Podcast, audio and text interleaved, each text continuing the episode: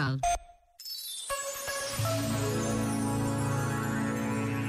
Fazer férias com Deus é levá-lo conosco, num livro que se escolhe, na ida à missa, nos minutos que se reservam de manhã ou ao anoitecer para uma conversa a dois. Fazer férias com Deus é saber que podemos fazer muito mais do que a lista de pedidos que tantas vezes nos acompanha. Hoje é Dia Santo, dia em que se celebra a subida ao céu em corpo e alma de Nossa Senhora, Mãe de Jesus.